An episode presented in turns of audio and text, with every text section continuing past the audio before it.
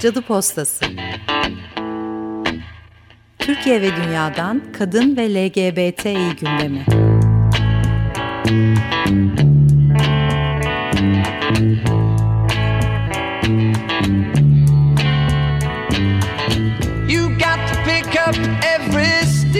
Hazırlayan ve sunanlar Burcu Karakaş ve Çiçek Tahaoğlu. Must be the season of the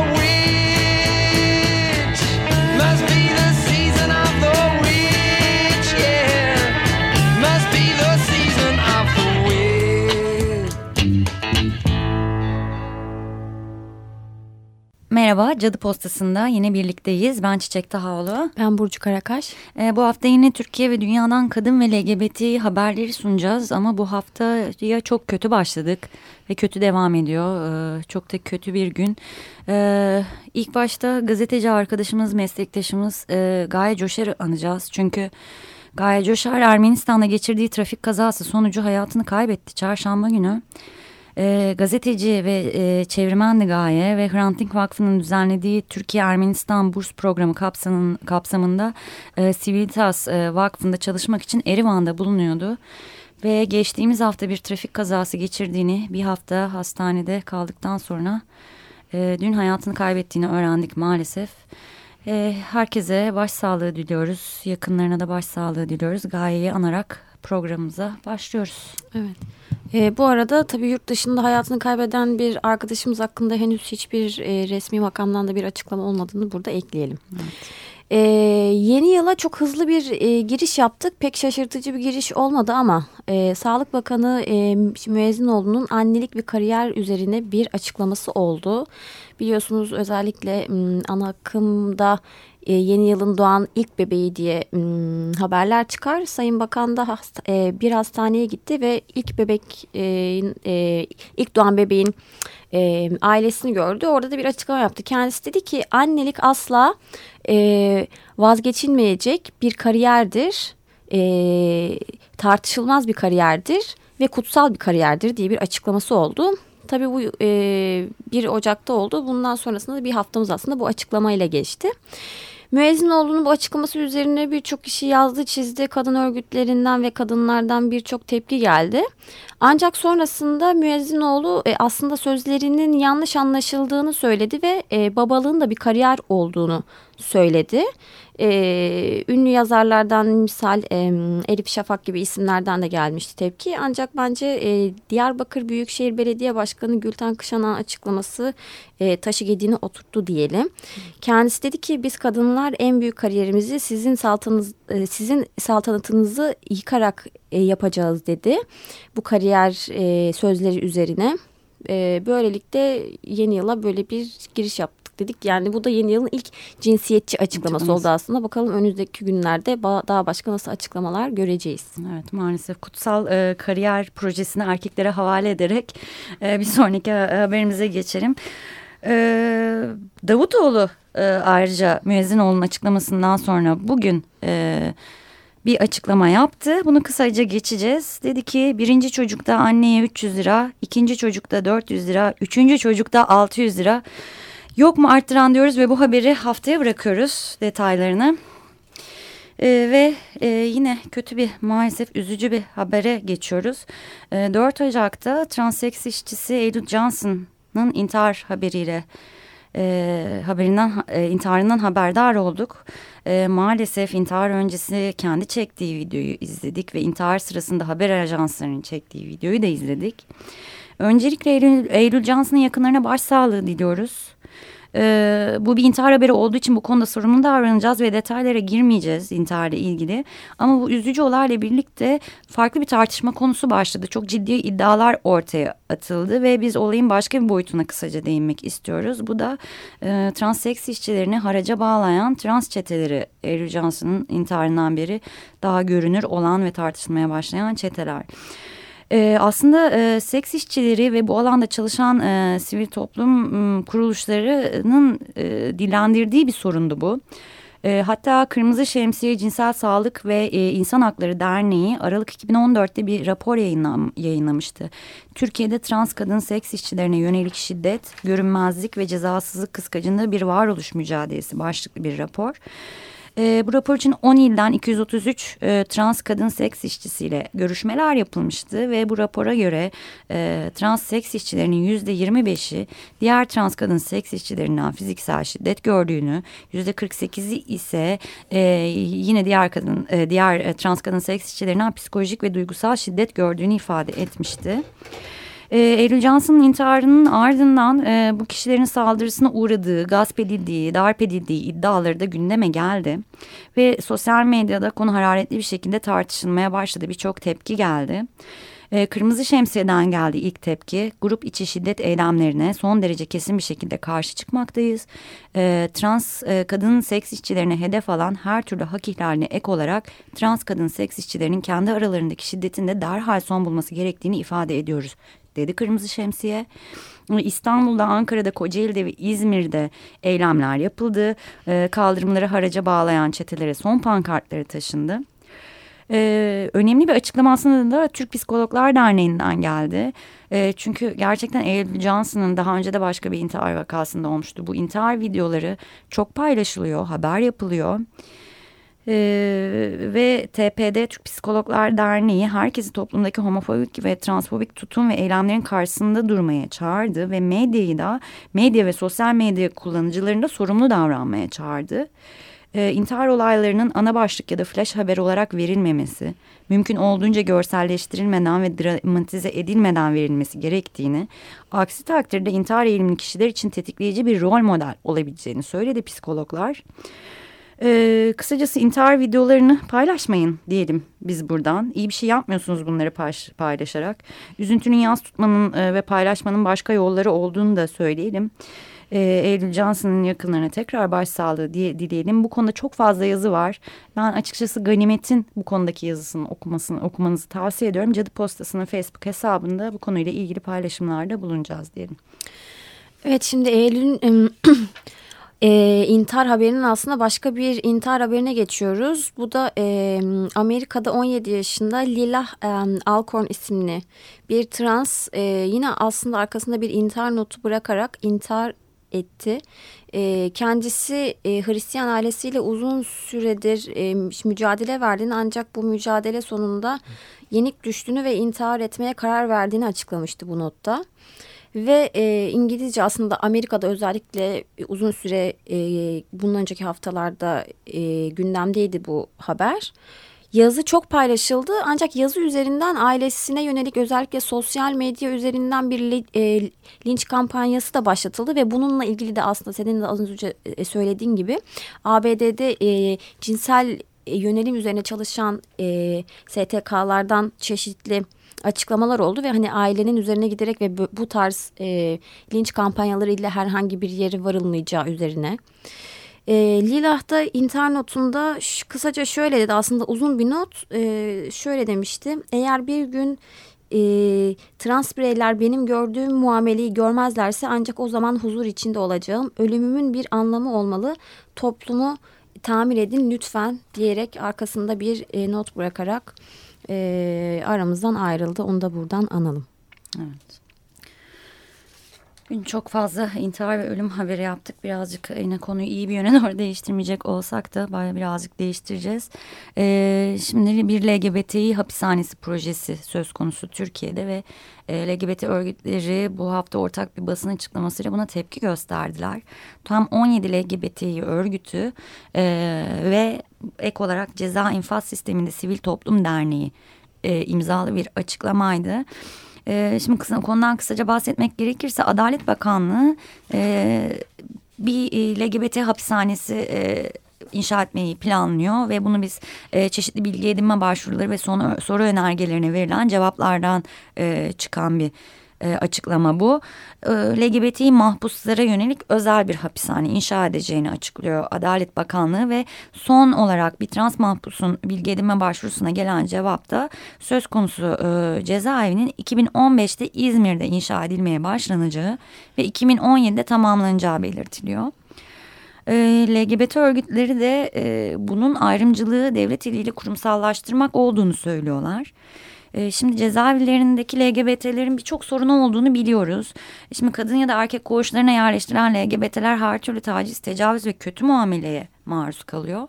E, buna önlem olaraksa ceza infaz sisteminin bulduğu yöntem e, LGBTİ mahpusları tecrit etmek aslında. Yani ortak kullanım alanlarından faydalanamıyorlar, yalnız başlarına kalıyorlar. E, Türkiye'de birkaç hapishane var, Sincan, Maltepe, Çorum bunların arasında belki birkaç tane daha vardır. Trans mahkumlar için özel koğuşları olan ama bu da tabii belli bir trans mahkum sayısına erişildiğinde oluyor bu özel koğuşlar.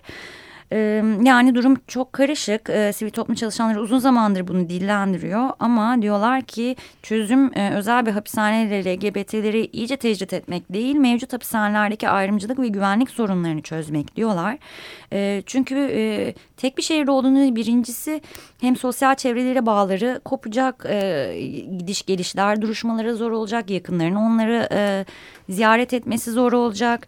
Bunun dışında bir damgalama söz konusu olacak çünkü o cezaevine giren ve çıkan herkesin e, Türkiye toplumunda en dezavantajlı cinsel e, yönelimlere sahip yani de, en dezavantajlı gruplardan biri olan LGBT'liler olduğu düşünülecek ve açılmamış mahpuslar olabilir ailelerine onlar bu hapishane yani çok karmaşık bir konu.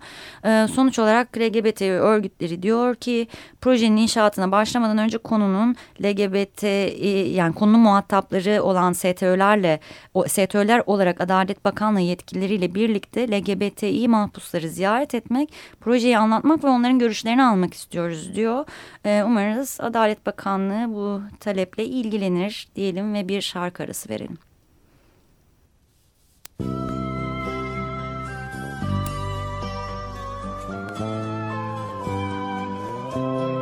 vent du midi s'abat en rafale sur la vallée noire où les arbres ploient, leurs bras désolés fument du gitane. J'ai froid. Une fois de plus, tous les droits de l'homme sont foulés aux pieds, sont jetés à bord.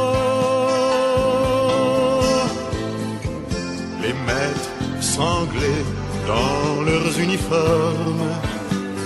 J'ai froid.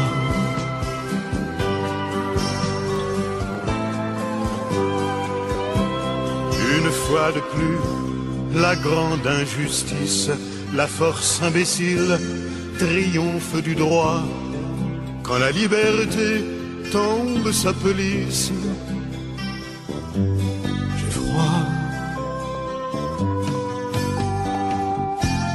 Encore une fois, les lettres anonymes, la bêtise épaisse en guise de loi. La salve éclatant au milieu de l'île.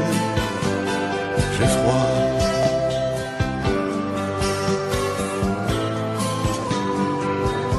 Si la bête immonde sort de sa tanière, nous retrouverons le chemin des bois. Mais dans ma valise, un gros pullover. J'ai froid. Dans tes yeux soudains, ivres de colère, la révolte éclaire un grand feu de bois. Quand fera-t-il donc le tour de la terre. J'ai froid. Quand fera-t-il donc le tour de la terre? J'ai froid.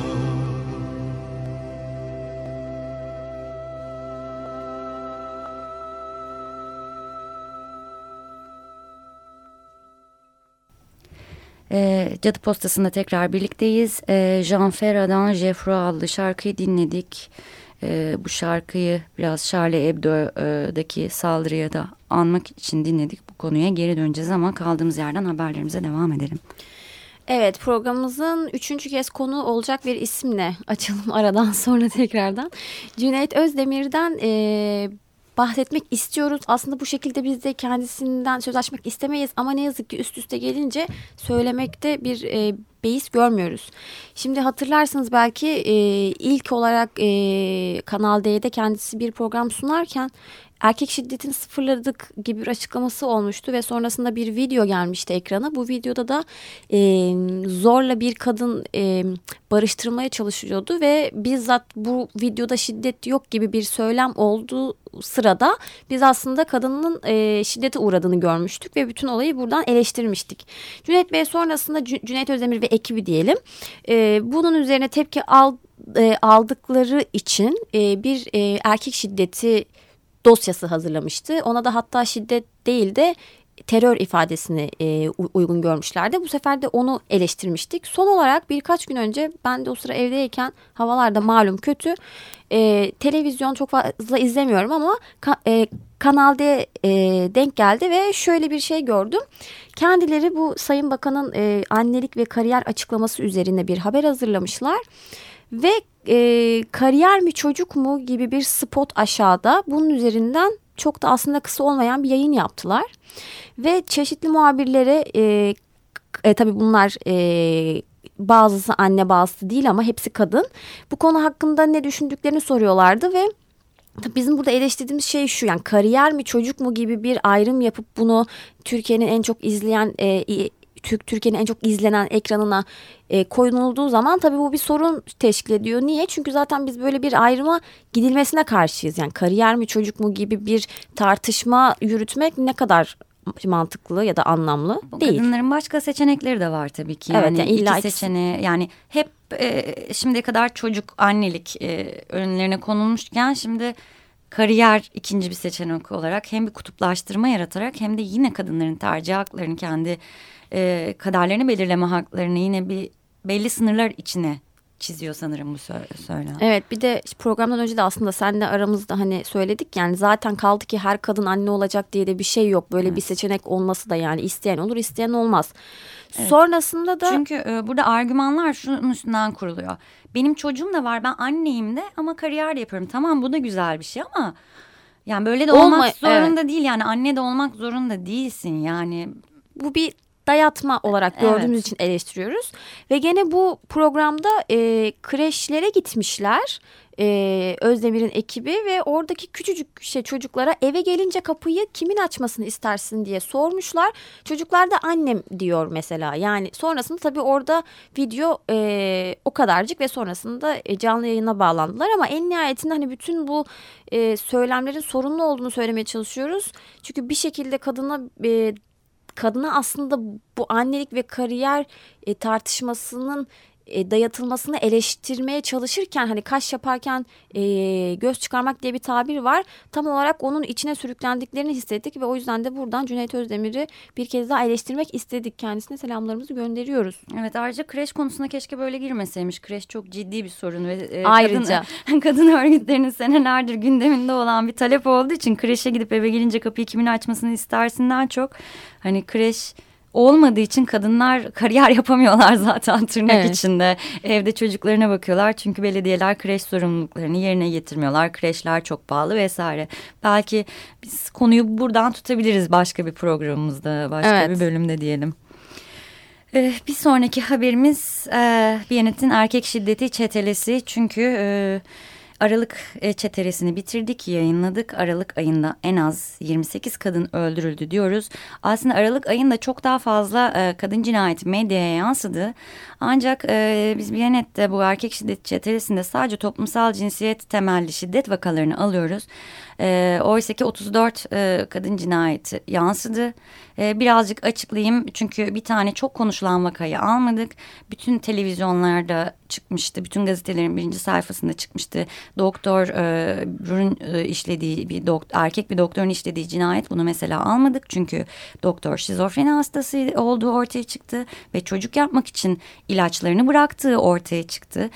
Ee, ve biz her ay çetelemizde de belirtiyoruz bu e, ağır ruhsal hastalıkları olan kişilerin işledikleri cinayeti e, erkek şiddeti olarak belirlemek için bizim, bizim birazcık savcılığa polisliğe soymamız gerekiyor. O yüzden bunları kayda geçiriyoruz ama bunları birazcık kenarda bırakıyoruz diyeyim.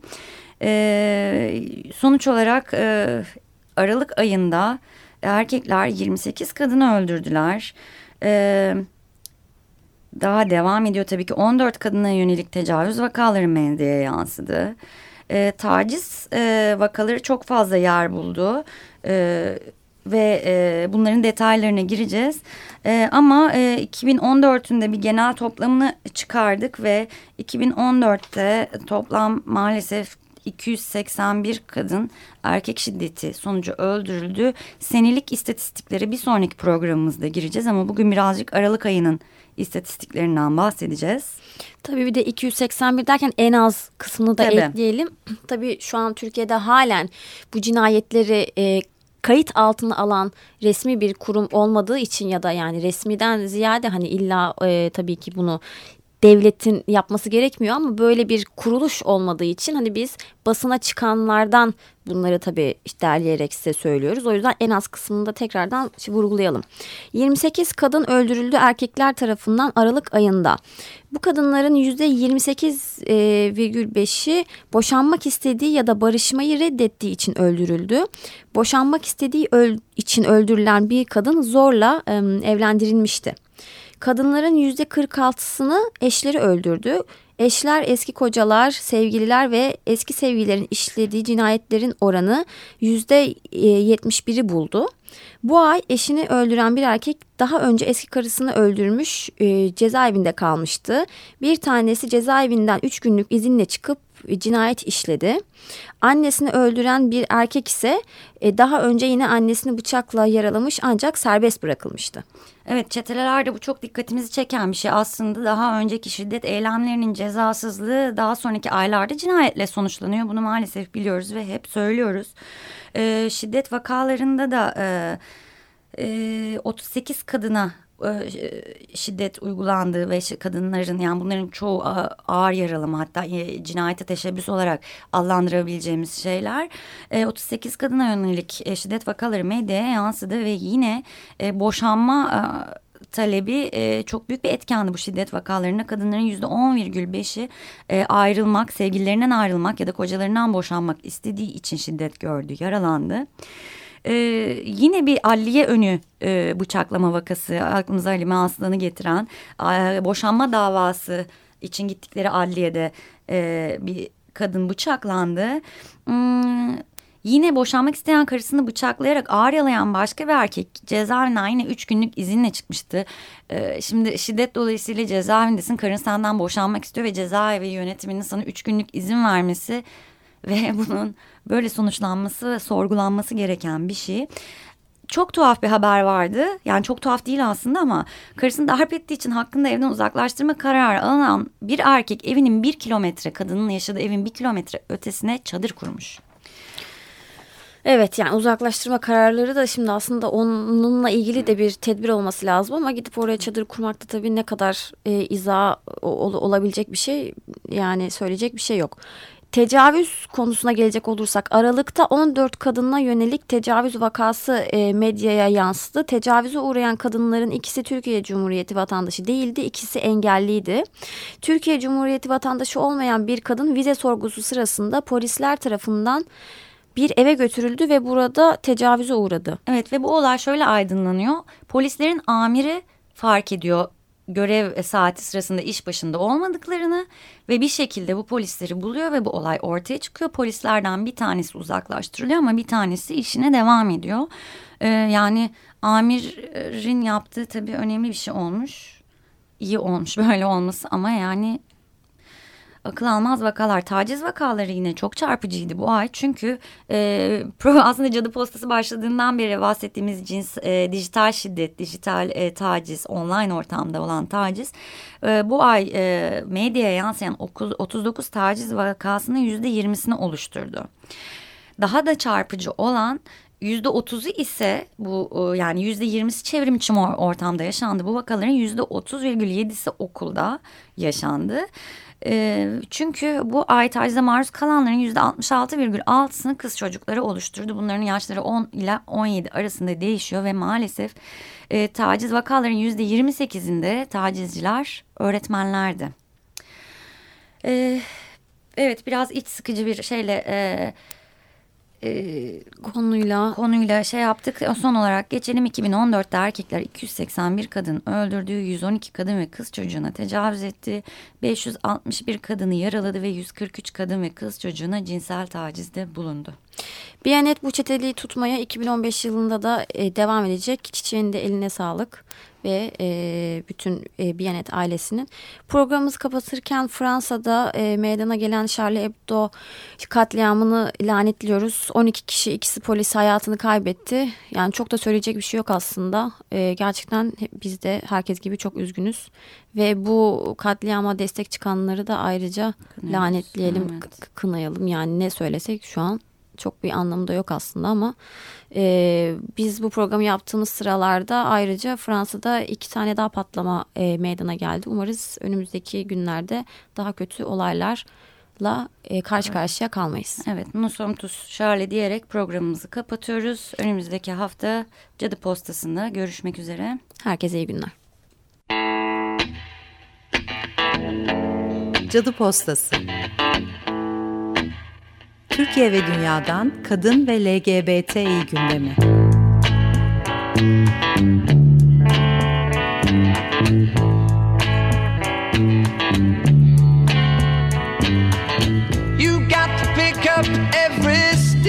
Hazırlayan ve sunanlar Burcu Karakaş ve Çiçek Tahaoğlu. Must be the